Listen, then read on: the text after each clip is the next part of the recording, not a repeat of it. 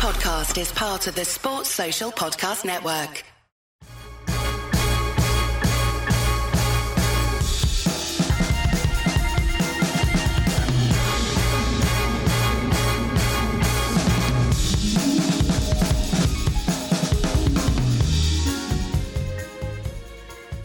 Propo, great to see you, man. First things first, I am surprised, as I'm sure most of our listeners are, surprised to see you back in one piece without arrest, without some kind of Propo controversy off the back of your boozathon weekend last week at the Ryder Cup in Rome.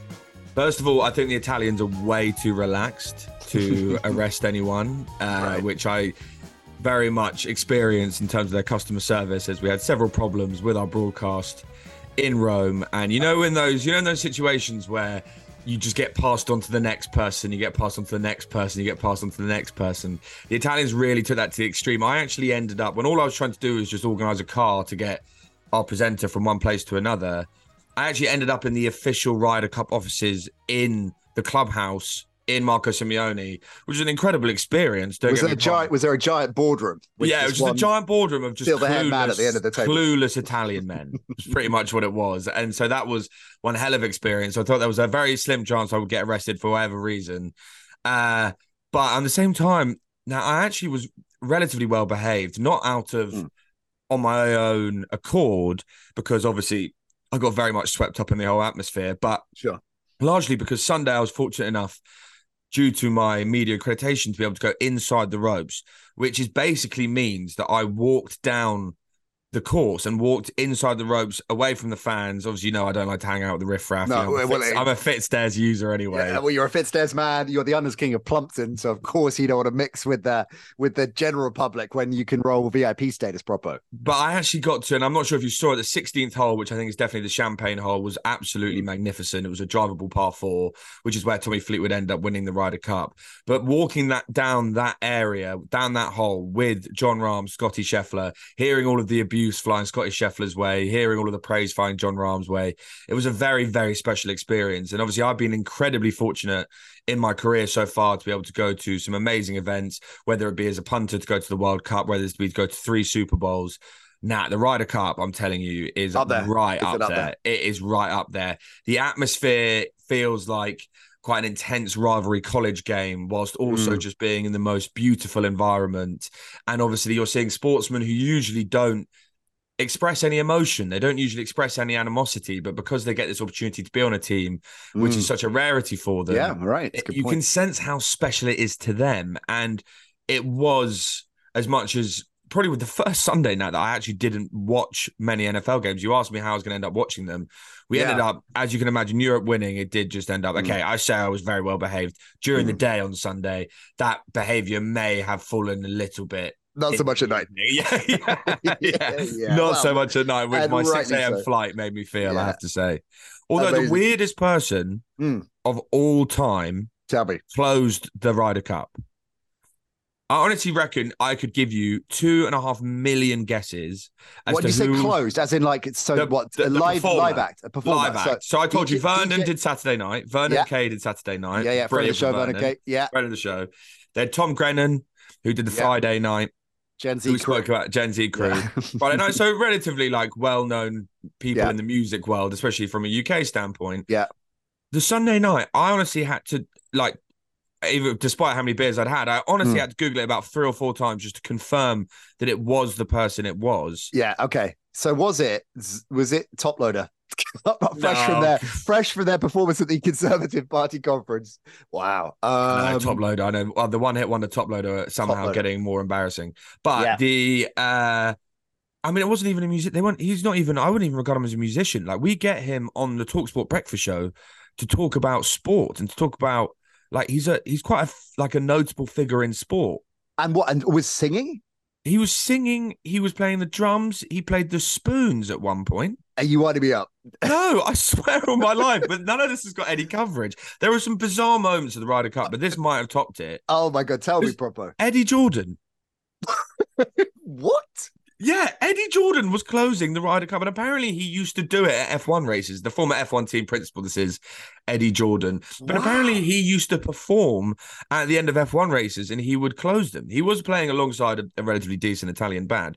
But I was honestly just there, like, I was, I was, it was surreal. I had absolutely no idea what was going on. Well, it's great to have you back, Propo. Uh, we got some business to take care of, so let's get down to it. Firstly, let let's remind ourselves how we rolled last week. Um, I'm three and one in the Drew Locks now with the Jags coming in. How about them apples? So we have to take a lot of credit sometimes for some of our predictions, and I think that uh, as much as as you know, I always admit to my uh, misses on this podcast. Uh, mm. But in terms of predictions, I like to give myself credit because I believe in week two, I called that this is your year now, and that you are going to be hot for the start of this year. Because not only are you three and one in Drew Locks, but you're also, I would say, if you were putting yourself in a pick'em competition, like alongside relatively high enders in this game, sharps, I would say, I would say you are doing pretty well. Like you're calling week in, week out, relatively big underdogs to come out and win. And it's it's very impressive. I'm picking all right at the moment. So yeah, just to just to frame that picks contest because we're gonna uh, put put all the uh, scores out and our picks for this week. Of course, Chris Milner in the house with me and Ben on the Wednesday show. That's in the vault. So he is taken on Team Guest, and they need some traction because Team Guest lagging in third spot, 33 correct picks. Propo 37, and I'm a 42. So I've got five Five clear of you, nine clear of team guest at the moment. Nine t- clear of team guest is wild. Like hmm. five is quite a big number to me, but to be nine clear of team guest, I mean, that is. I would just want to at this moment in time, I just want to stay above five hundred. You know that. Yeah, that's, that's all I care. That's all we care about. Yeah. I I feel that we should start looking at getting some Nat GPT merch rolling because I, I, we let's start doing this. Let's remember to start doing this from next week. Put in Chat GPT's predictions as well. What have you changed? Can I ask you that question? Because obviously last year you were horrendous. So what oh, have thanks, you changed? Thanks very much. Well, for a start, let's just let's no, just no, no, no, revisionist no. history rolling here. last week I was unlucky, and on my Drew locks I was in. Yeah, I went on a terrible tilt, but I did. I pulled it back. So I would argue, much as we see those statistics where people say through the last seven weeks of last season into the first five weeks of this season, so and so has been averaging 350 yards a get. You know, so I think there is a strong argument to say I'd already corrected the tilt last season anyway, and I'm just picking up from where I left off. Proper. That's the way I I look at it. The question still stands. What what changed? What what have you what how have you suddenly gone from what you were at the start of last season to what you where you are now in terms of this wise sharp? You know, two, how, what has changed? Two key things mainly. Firstly, we're in week five. This will all go horribly wrong end of the season. Secondly, like I say, let's not underestimate the analytical genius of, of Chat GPT. No, in all seriousness, I want to start picking Chat GPT picks from next week against us. All right. I wanna, I wanna, I will work out some. I'll grab one of the super switched on AI rock and rollers from the Mimo crew and find out how we can put the right prompts in so they could actually pick not just the games but Drew locks, right? So yeah, yeah, yeah. We'll, we'll, get some. Oh, we'll get no. ChatGPT Drew locks as well. So we'll go against ChatGPT. Um, so yeah, things are looking good right now, but I got to keep that streak going. So my Drew lock, Ollie's Drew lock coming up. Ollie's Prop O's prop bets of the week, of course, are ACCA, which. Hmm, so what are we on the season with our ACCA? That's not going so two well. and two. two and two. Okay, two and two. We need to pick pick things up a bit. We'll have Peterman parlay as well. Oh, speaking of Nate Peterman, um, I want to give a shout out to James Cummins. Hey, James uh, listener to the show, got in touch with us on X at the NC show. He says, make it happen, Ollie Thornton. Get him on the show. Hashtag Peterman Parlay. And then quoted a Tom Pelissero news story, which broke, of course, before Thursday Night Football last night, Bears Commanders. The Bears are releasing backup quarterback Nathan Peterman, which left them last night in that win against the, the Commanders with Fields, and then their rookie. Can you can you name the player who was third on the Bears depth chart, who is now the backup? Uh, is is I'll give you a clue. He played along with Eddie Jordan at the Ryder Cup. he was on drums, apparently. Tyson Tyson. I want to say Bagent, Bagent. Bears fans, let me know and don't shoot me because I don't know your third stringer. He's a rookie, so undrafted free agent, presumably, uh, undrafted rookie.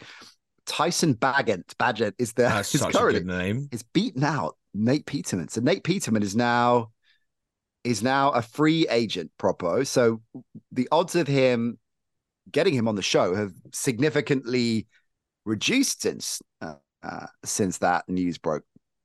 Yeah, but at the same time, has if he listens, if he goes, oh, okay, this would be interesting to go on the Nat Coombs show, Edge Rush, and sort of listens to some of the episodes for reference, and Mm. is pretty much me enter every single Nate Peterman parlay by opening up saying this is the Nate Peterman parlay where we pick the three ugliest Yeah. spreads of the week because Yeah. Nate Peterman has some of the ugliest play of the week. I think he would immediately be like. I'm not sure I want to come on this podcast. That might It would be up. very much you, Mike Mayock kind of Me- me- I would just really have to backtrack significantly uh, as soon as he comes on and just say, just say, obviously, I was just just joking, man, just joking, bro. It was just just playing to the British sense of humor. That's what it is.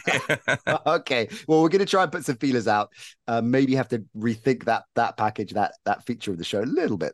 Quickly, Bears Commanders. Was that not like that Spider Man meme of like two people just like pointing at each other and it's like the same Yeah. thing? Because it did feel like they were either horrendous Hmm. moments or they're absolutely incredible moments from both teams. Like Sam Howell is so boom or bust this moment in time. Yeah. Justin Fields feels exactly the same. I mean, DJ Moore. How, how, you've got to feel to be a Carolina Panthers fan right now. If you're thinking they're looking in the market for a number one wide receiver, DJ Moore goes what 200 plus yards, three Goes touchdowns. Uh, yeah. And then also they trade. Are people going to forget that they traded away Christian McCaffrey? Is that people just going to Yeah. forget about that? I mean, We remember where he was. So you know what? Just just linking a few points together, right? I I went in relatively big on the Bears with the points, and I took a little bit of action on them straight up on the money line last night. So a, another you know good night for me there, and uh, that thanks, is thanks for sharing that pick, by the way. Thanks just oh hey, yeah, well I did, well I that. thought you'd be that. I thought I'd get the the incredulity wide-eyed emoji from you if I had said that because uh, you, we there are lots and lots of things at play this season right now that not least I think and you talk a lot about value and recency bias narratives and I'm sure we'll get to a few of those t- today and this just fell on both sides with the point six I felt was just too much Yeah. given the fact that I watched a fair amount of the Bears last week because we had it we were doing a red zone show on on Talksport after the Wembley game and we were meant to be taking concentrating on the Bears game in particular but we actually red zone was just so nuts that we were and of course it was Bills Dolphins and lots of other I mean incredible games incredible comebacks and all kinds of stuff going on we ended up just mainly concentrating and red zoning it right with but I was still looking and watching that game quite a lot and at times the Bears offense looked really good. And so I looked at this and thought Washington's defense is flattering to deceive. Sam Howell's having all kinds of issues. Six feels too much. It feels too much. Every, hmm. The narrative on the Bears is so negative. But then I looked at the money line and the odds for the Bears and the money line. I thought, okay, I didn't take very much. But I thought th- there is no way that you can look at this game and think, yeah, Washington are going to be comfortable here. It's there are so many teams like this that are far from the finished article that are erratic, that are flawed. And so when you see value there, it was look, it was the definition of a gamble. Did I really think the Bears were going to win money line? You know, I'm pleasantly surprised, should I say? But the points, more importantly, which I went bigger on, that's where I saw a lot of value. So recency bias, I think, is something to do with it. Also, this logic that can this either can this continue? So can the Texans continue playing as they are, and are they genuinely going to be a playoff side? And we might talk Mm. about them in a bit. Equally, is are we in a situation where the Bears are going to go one and sixteen? You know, two and or are they going to win some games? And if they, if you think they're going to win some games, you think the offense is going to gel at some points. If you think DJ Moore, prolific, high-profile signing, is going to revert to type at some point, even if he doesn't get a run together for a lot of the season, there are going to be some games that it, that it clicks. And I just thought, well, maybe this is one of those games because Washington are going in a little bit, a little bit hurting as well. So uh, that was that was my thinking last night, and it paid off. But recency bias, I think, is getting a little bit, um, well, it's notched up a, a level or two. So why don't we start? Two games I'm looking at. Proper, have you got two games you want to talk about as well? Yeah, I've got a couple as well. I mean, I, there's one which I, I'm gonna talk about because I, I'm gonna bet with my emotion, and you mentioned Mm. it to me in chat before we came on. Ah, oh yeah, okay. I'm gonna okay. talk about it just from a general standpoint. I think I know where you're going to go with this. Why don't, why don't we start with this? Are you, are you leaning Bengals, right? At your heart. It must be. We were chatting Bengals in WhatsApp earlier. So is it Bengals you want to start with first? Yeah, I think let's start talking about the Bengals. Obviously, going to Arizona, Arizona surprising everyone so far this season. Everyone thought they were going to be the team that tanks for Caleb Williams, especially obviously without Kyler Murray trading away DeAndre Hopkins to the Titans. But they've obviously, after that huge win against Dallas, have impressed everyone. Their run game seems to be working relatively well. And the Cincinnati Bengals, I do. It's just they are the team of the week because they got blown out by the Titans because they've only scored three touchdowns all season long because of the drastic difference we've seen in this offense. Because Ja'Marr Chase, there's a clip of him out there saying, I'm always effing open, which is taken completely out of context. And mm. just to reinforce this, Zac Taylor, we know as a culture guy, called him in to his office on Monday. Ja'Marr Chase has openly said this week he was expecting to get a bit of a telling off, mm. a bit of a Fergie hair dry treatment moment. And apparently, Zac Taylor just said, I love that effing interview because you're right. You are open a lot mm. more than we have sort of. How do you feel about so that far. style of coaching? Do you think that's what? How do you feel about it? What the fact that he says I love that effing interview. He didn't kick off. Yeah, he didn't be. Yeah, didn't... I like it. I think he's. I think he's ultimately. I think he's right, and I think you have to. Ja'Marr Chase is on course for like the most receptions he's ever had in the NFL, but he's currently receiving it what less than two yards per reception. Like this offense is not catering towards him whatsoever. That like Zac Taylor and Brian Callahan have to take the responsibility for what's going on right now. They have mm. failed to adapt to the fact that Joe Burrow can't get out the pocket, the fact that he can't scramble. They're becoming like I've, I've, they've been completely exposed so far this season, and all of my worst fears have come to fruition so far when in all of these matchups that we've seen from the Cincinnati Bengals. Which is when you take away the brilliance of Joe Burrow, this is actually incredibly ordinary offense because mm. of the restrictions that our coaching seems to put on them, and that is my big fear. And uh, that being said, I think if it wasn't the Arizona Cardinals, I would I would be a lot more concerned going into this game. But I think you're going against Arizona Cardinals team who yes managed to beat the Dallas Cowboys, but I don't think they're necessarily one of the better the league. I don't think they're going to be competing for the playoffs in the NFC. I think they're still going to struggle. Hot take. Hot take. Yeah, exactly. Just because of what the lack of talent on this roster. And I think the Bengals, people are suddenly completely out on Lou Anarumo and this defense. Yes, last week they were very, very poor against the Titans, but the week before that they were very good against this Rams team, who now everyone is incredibly high on on this offense and saying how amazing it's going to be with Stafford Puka and Kupp, Tyler Higbee, and everyone. So they managed to restrict them on Monday Night Football. Yet people are forgetting about that. They managed mm. to perform decently against Lamar Jackson's Baltimore Ravens team. They were just a couple of dodgy calls away from beating them. And then obviously Week One was a terrible start to the season, but at the same time against the Cleveland Browns. But the Cleveland Browns have the number of the Cincinnati Bengals, and that defense is the best in the NFL probably for the Cleveland Browns.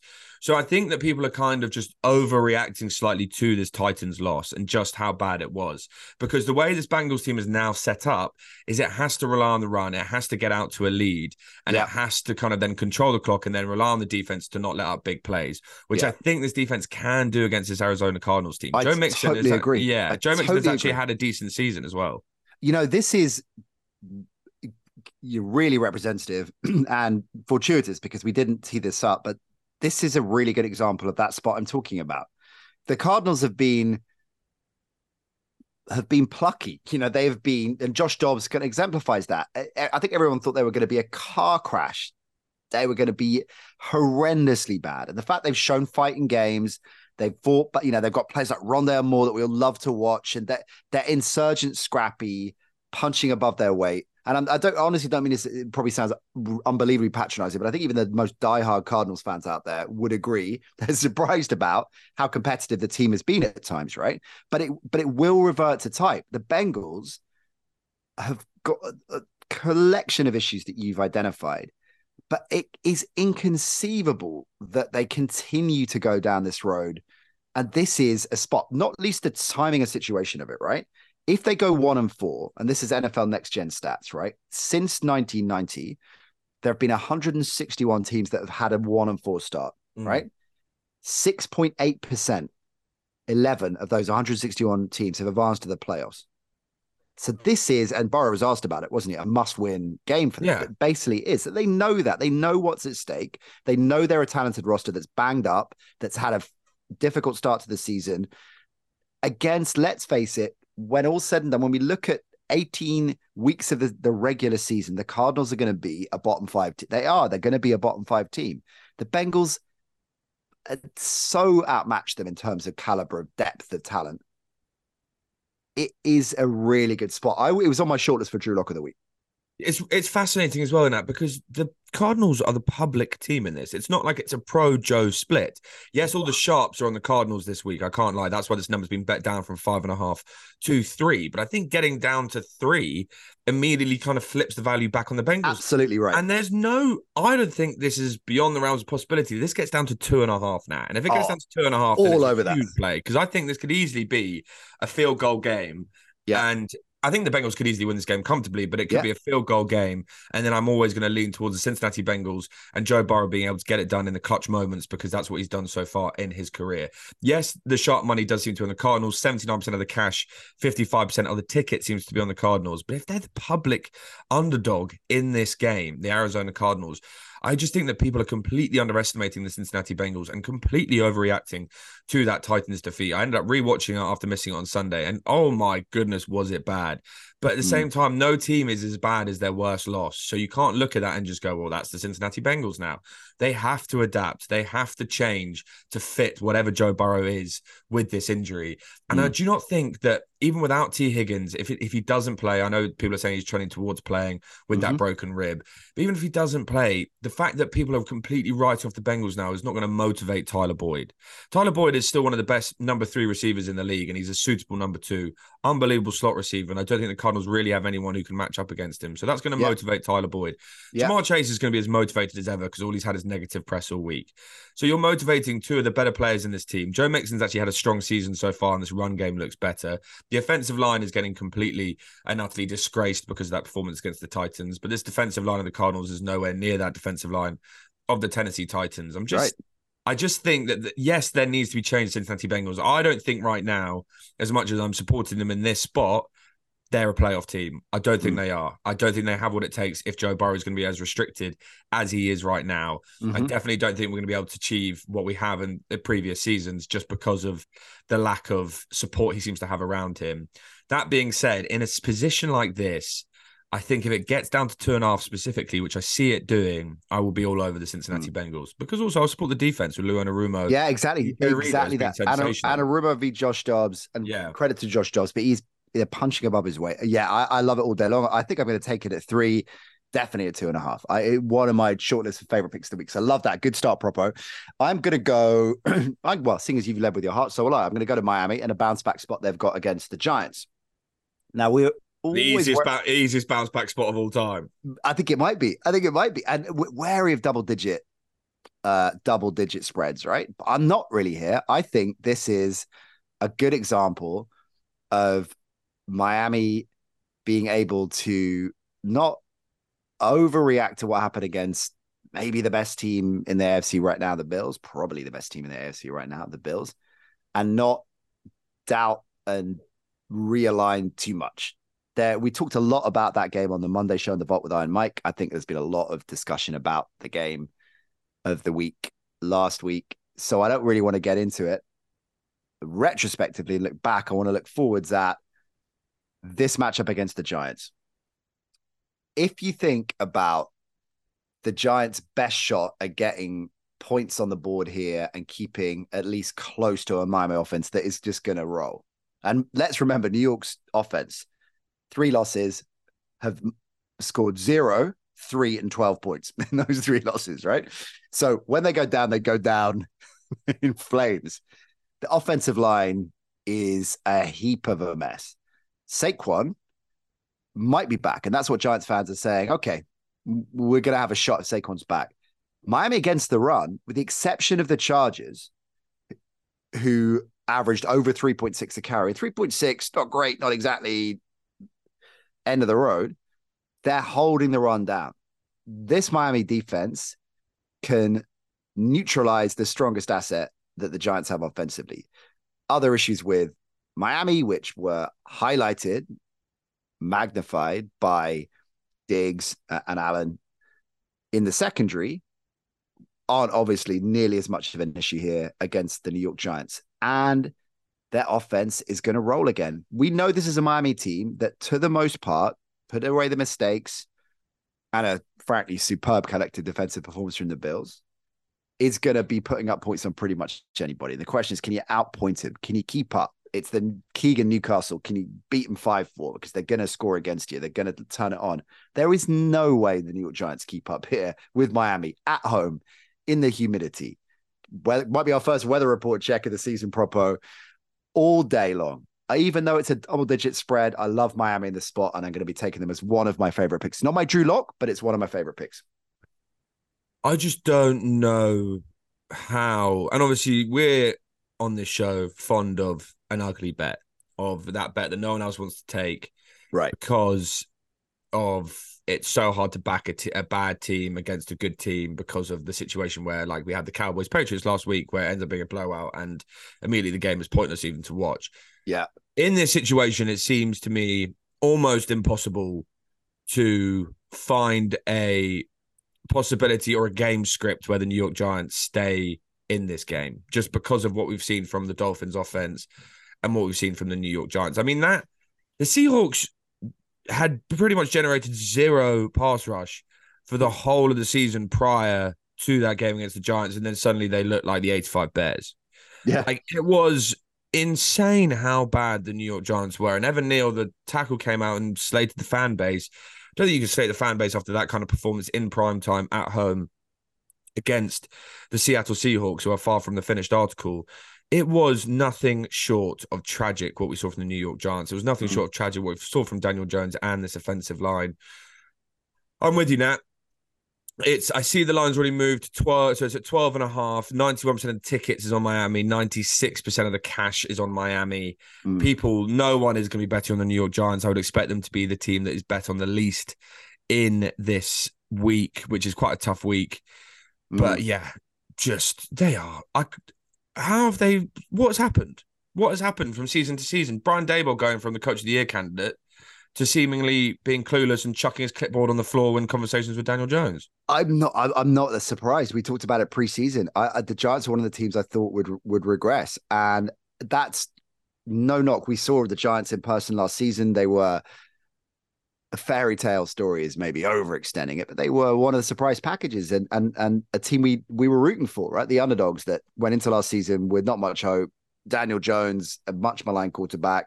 Daboll, I think, had gained a lot of respect and affection from his time with the Bills, and and he was and he was making them work. He was he was weaving all kinds of gold with limited resource. That was going to always come back particularly with Saquon, Saquon carries this team so much. always use him to underpin my argument, which we took again about preseason.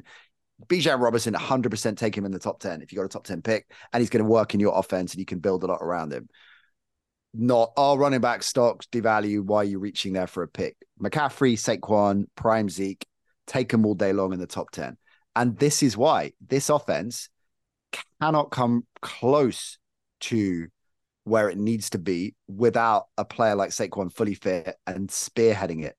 For, for, for obvious reasons, his productivity, setting up the play action, the limitations of Daniel Jones, the limitations of the receiving corps, the offensive line, which PFF incidentally have ranked 32nd out of 32 this week.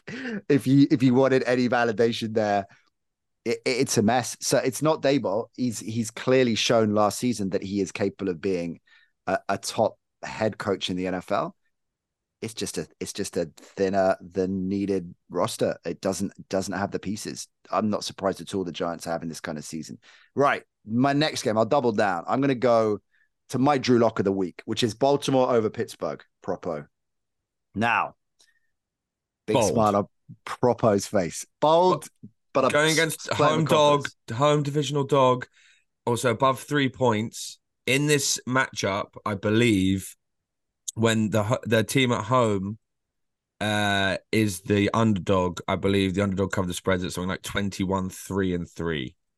Okay, so I'm going against history. You're going against the trends. You're going against the history. You're going against the history of Harbaugh versus Tomlin. Yeah, because right. usually the underdog covers in this matchup. So give me your reasoning. Okay, first things first. I am frankly terrified that I'm going against Tomlin. so you know how much Iris Tomlin might be. Well, we established on the show last week, of course, our favorite, or the week before, our favorite uh, coaching tandem right now in the NFL is Riverboat Ron and Jack Del Rio, right? Of course, we love we love them. Um, I don't know how much longer they'll be coaching in Washington, but no. we love them. Mike Tomlin is right up there for us, right? We love Tomlin, maybe the coolest man in the universe.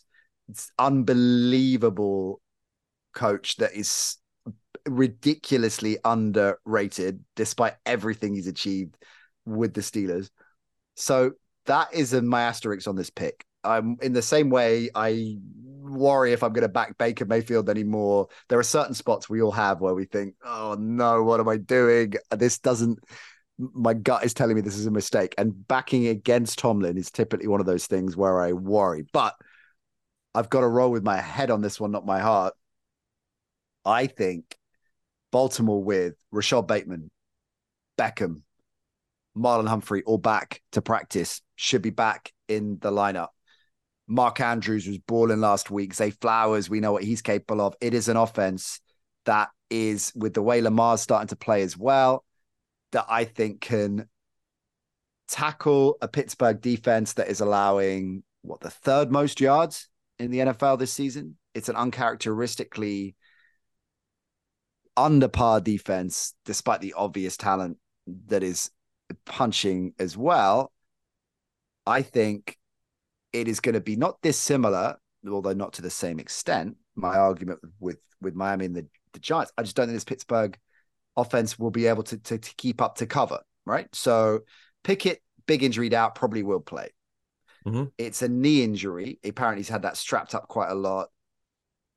It is reasonable to assume if we're looking at this on Friday and Pickett's been one of the, the big injury doubts of the week, there is going to be limited mobility. And I don't just mean, oh, okay, does that limit his scrambling and his design run?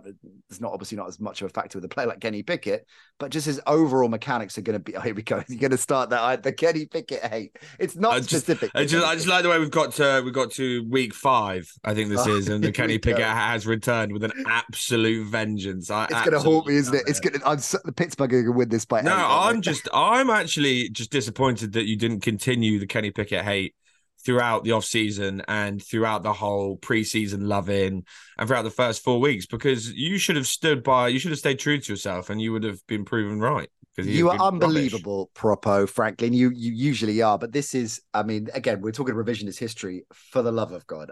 Kenny pickett mike mayock i never it was never anything personal but yeah but this i think it might come back to haunt me now. I think now you've said that now you've reminded me now i've reminded myself about if I go against Mike Tomlin, I'm I'm I'm shitting myself. this, yeah, this is going to be a problem. But no, I think Pittsburgh are mixed up. It's Tomlin. They'll still have a nine and eight record when all's said and done. Baltimore starting to find and connect a bit of mojo with these pieces back on both sides of the ball. But I'm thinking particularly offensively. Minus four, which is what you can get on Fitzdares right now. Of course, Fitzdares yeah, partner on Edge Rush. You know what? Let's show a bit of love to Fitzdares because they're we're proudly sponsored by them. They are Prop O's favorite bookmakers in the world because they're you know very uh, selective, sophisticated, cerebral bunch. Fitzdares, much like Propo. They're the inside is, the ropes bookie, you know. They're the yeah, exactly. If you want to get inside the ropes, you go with Fitzdares. Uh, this is why Propo really likes them. If there is a prop that's not listed, you get in touch with them, and they'll put it on for a price. 21 plus, begambleaware.org. Love your work, Fitzdares. And at the moment, the Steelers minus four on Fitzdares is where I'm going for my Drew Lock of the week to roll to four and one. It's a roll of the dice, but uh, hey, as we started at the top of the show, I'm playing with confidence, propo. So I like it. I like it. What do you? It's a confident pick. It is a confident pick to go against Tomlin. So mm. I like it. Now I'm uh, I'm rooting for you at this moment in time, as you are NatGPT and you are hot as it stands. Thank you, bud. For the season so far, you're reading it very well. So I'll start with before I get to my Drew Lock, I'll give a pick. We don't need to talk about it much because it's a game that I don't think anyone should watch, but that's why I'm going to go for the under 39 and a half in the Saints Patriots. I just don't see where the path to 40 points is in this one. Combine these teams put up 12 points in week four, and on the year, the Saints are averaging just 15 points per game, while the Patriots have only put together 14 points per contest. Mac Jones is clearly struggling in this offense. Derek Carr's clearly struggling with an injury. Yes, the Pats have injury issues on defense with Gonzalez and Judon out, but nonetheless, I just don't think either of these offenses has what it takes to get to 20 plus points. So that's just the Saints are just such an under team. It's just one of those blank blind plays that I do at this point. I think, especially going up against a Patriots team that isn't very good on offense either. So that one is it's not my Drew Lock of the week, but at the same time, yeah. I like that one. So I think I get one out there. I think what Drew Lock's going to surprise some people. Mm. And this is me very much going back to basics. Currently two and two in my record, Drew Locks trying to catch Nat, of course.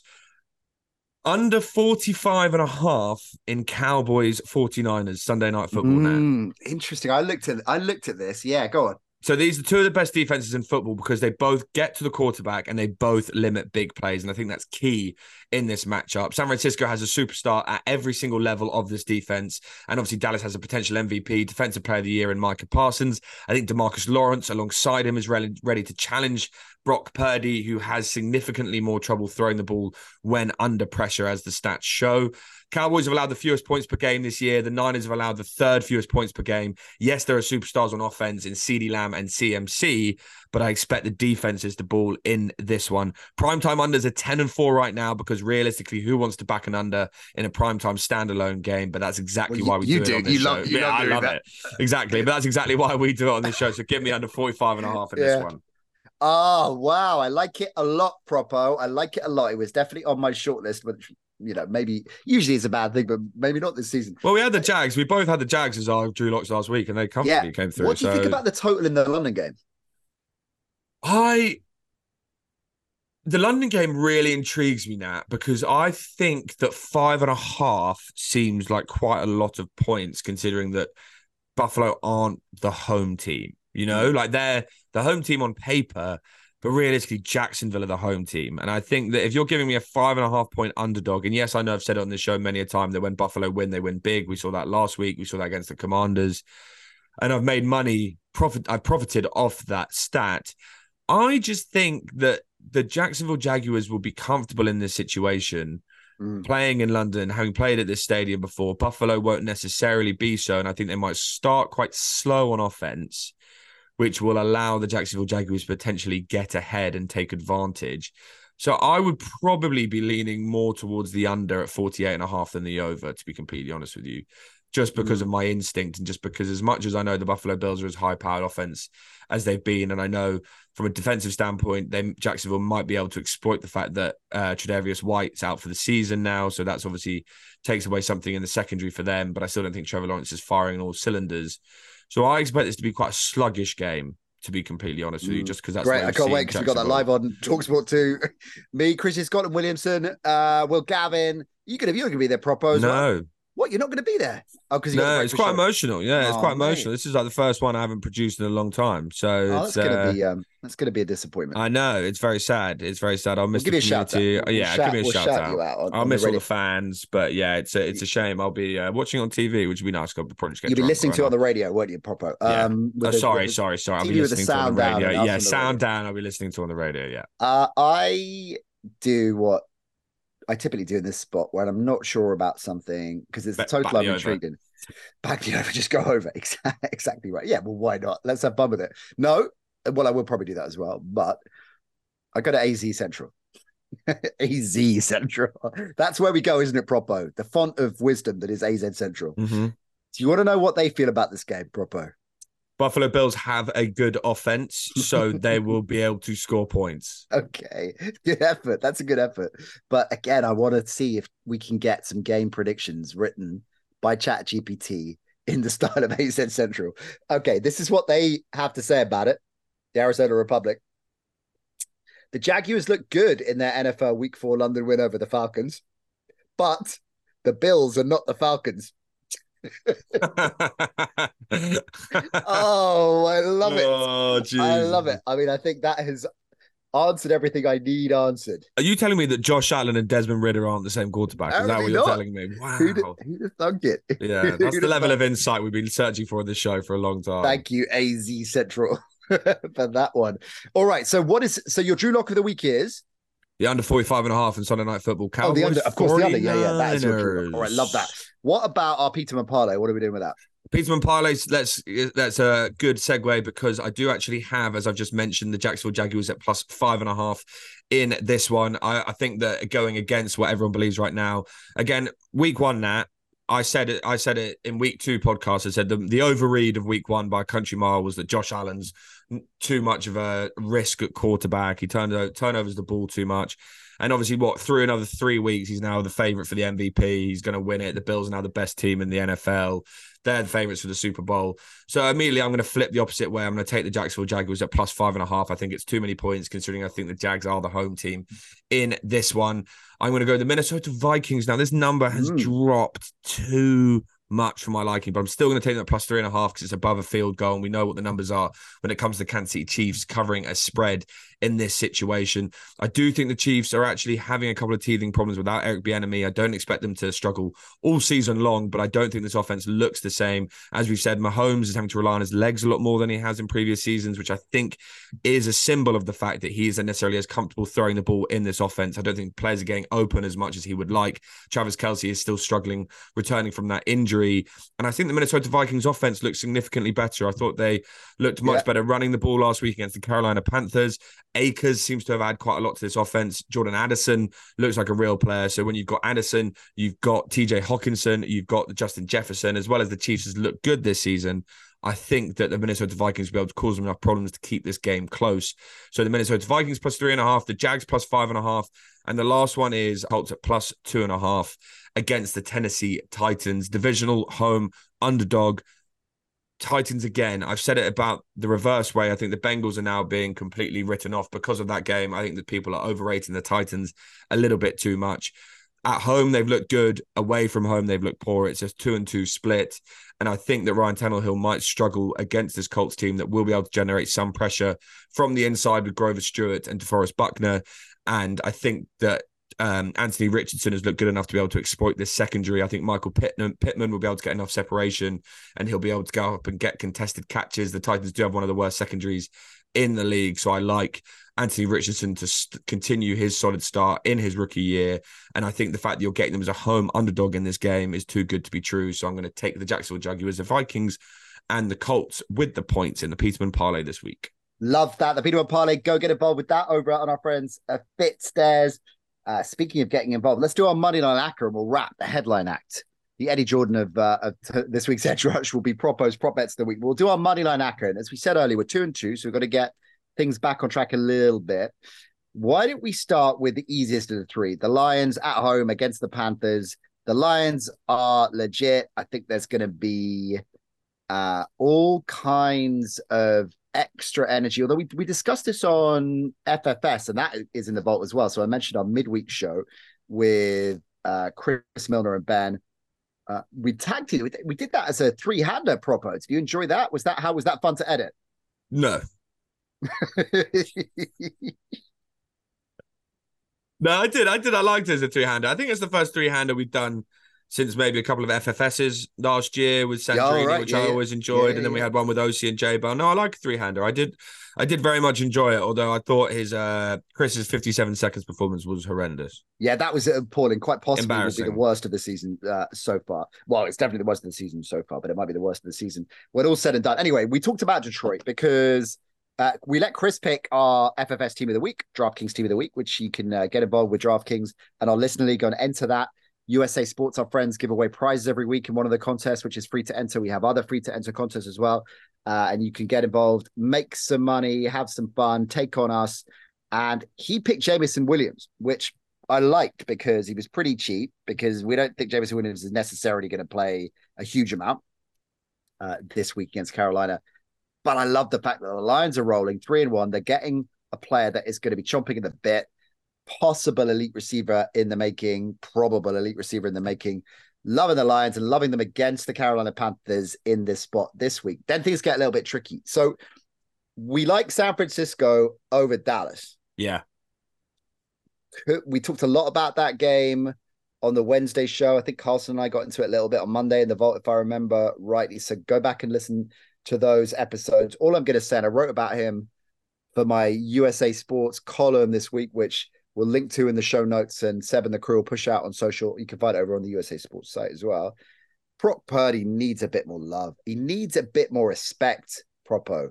Brock, Pur- uh, Brock Purdy, I think, is sneakily becoming, I'm going to say it, a top eight quarterback in the NFL. Maybe, maybe a top six quarterback in the NFL. Top six? I- no way. Maybe, maybe situation. Go read my article. I'm not going to get into it now. I'll explain why. Wait, hold on. Just so, so what? So, so hold on. Let's just name six quarterbacks in the NFL. Right okay. now, I'm talking about right now. I'm talking Right about- now, okay. What? Yeah. So, So Rodgers is out. So Rodgers, so Rodgers. Fine, out. Rodgers is yeah, out. What? You excluding Burrow now as well? But no. Yeah. no, no, okay. No, okay. So, so okay. okay. So Mahomes, Yeah. Josh Allen, Josh. Okay. Yeah. yeah, Lamar. Lamar Jackson, Yeah. Joe Burrow, Yeah. Justin Herbert, Yeah. Jalen Yeah. Hurts. Oh, okay. This is where I'm saying. I reckon he's. I reckon. Okay, top Purdy. eight. Top eight. Top eight. So okay, I'll take Hurts. Then you took Tua. Tua, yeah, exactly. but- So then you've got Tua.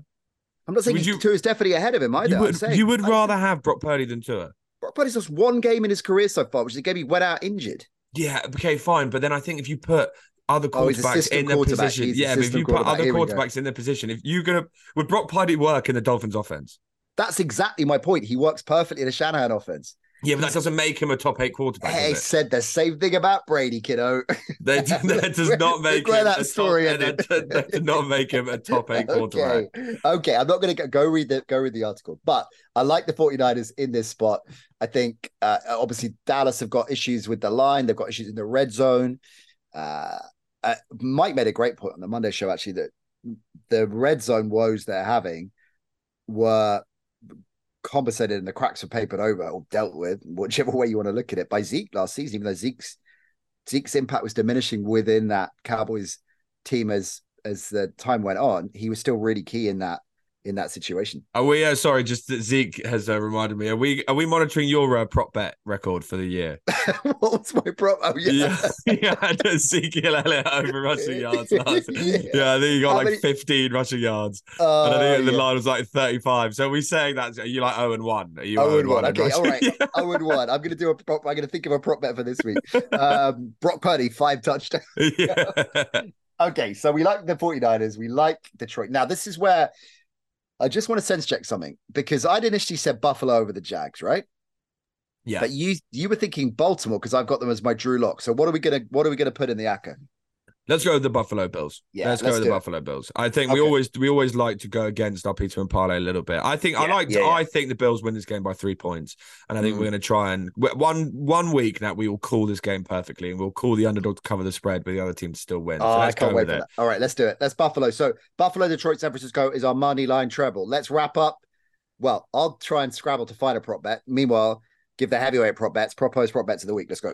Yeah, I really like this one. I actually find it quite hard to read this uh, week five from a sort of side standpoint, from a total standpoint, but I do like some prop bets. Starting with Rashee Rice over 31 and a half receiving yards for the Kansas City Chiefs. He leads all chief receivers in slot targets. The Vikings allow the most receptions to the slot this season. His snap rate is improving every single week. And when he is out there, Mahomes loves to throw to him. I think it's inevitable that Rice breaks out at some point in this season. And against this Viking secondary, this could be the game.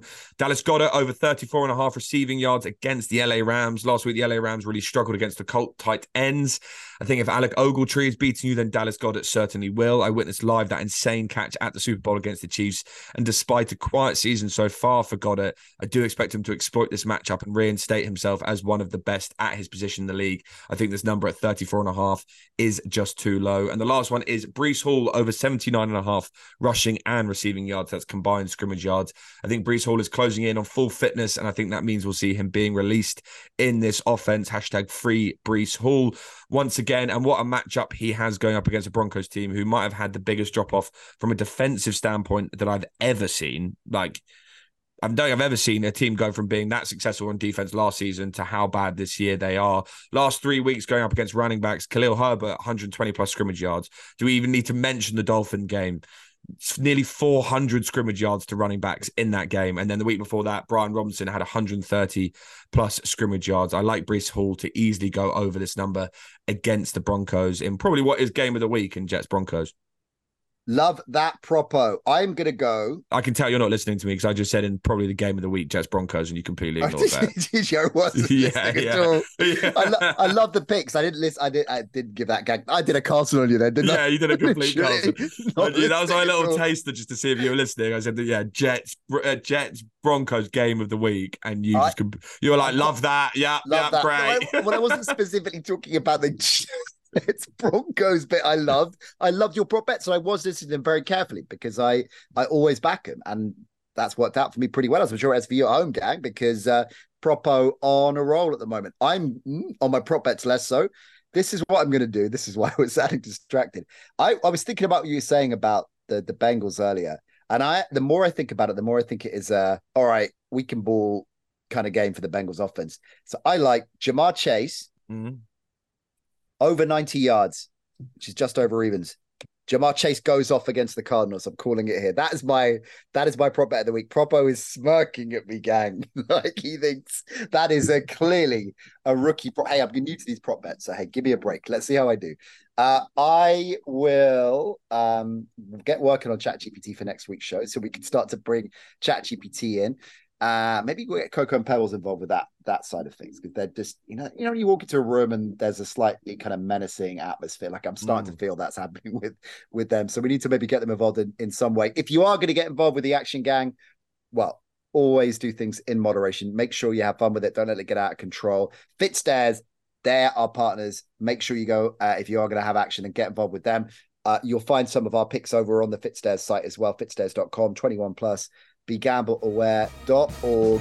Propo, fine work, my friend. Have a great weekend, and I'll check in with you next week. Thank you, my man. See you next week.